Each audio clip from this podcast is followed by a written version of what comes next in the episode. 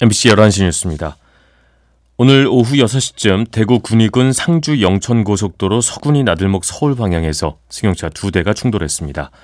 이 사고로 차량 한 대가 고속도로 5m 아래 경사면으로 추락하면서 40대 남성 운전자가 숨졌습니다.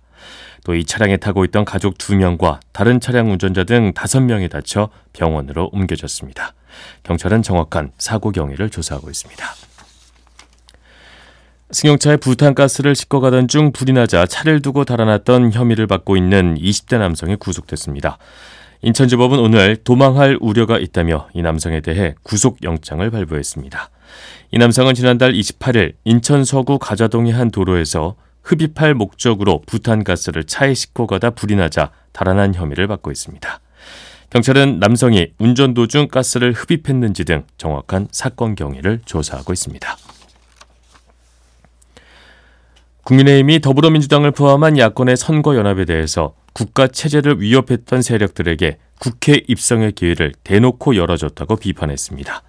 정광재 국민의힘 대변인은 오늘 논평을 내고 민주당과 진보당이 호남과 대구, 경북을 제외한 72곳에서 연대 협상에 따라 단일화를 진행 중인 것으로 알려졌다며 이같이 주장했습니다. 이어 대한민국 정체성을 위협하는 이런 세력들이 원내에 들어와 국가의 기밀 사항들을 보고받고 이를 악용하게 되는 상황은 상상만으로도 끔찍한 일이라고 비난했습니다.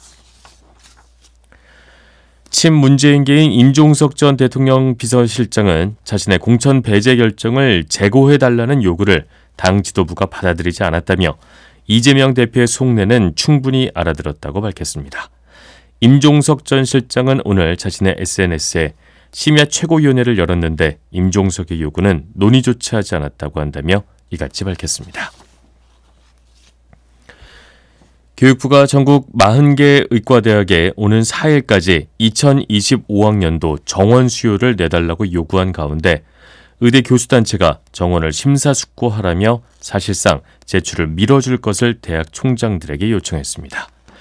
전국 의과대학 교수협의회는 어제 성명을 내고 교육부가 정한 시한까지 필수적인 절차를 밟을 시간이 없다면서 3월 4일까지 제출할 수 없다는 게 대학 총장으로서 선택할 유일한 답변이라고 밝혔습니다.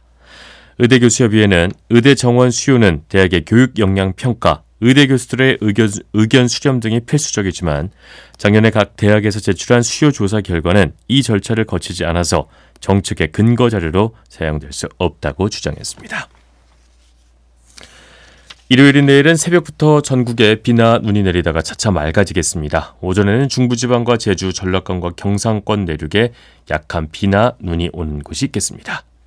전종환이었습니다. MBC 11시 뉴스를 마칩니다.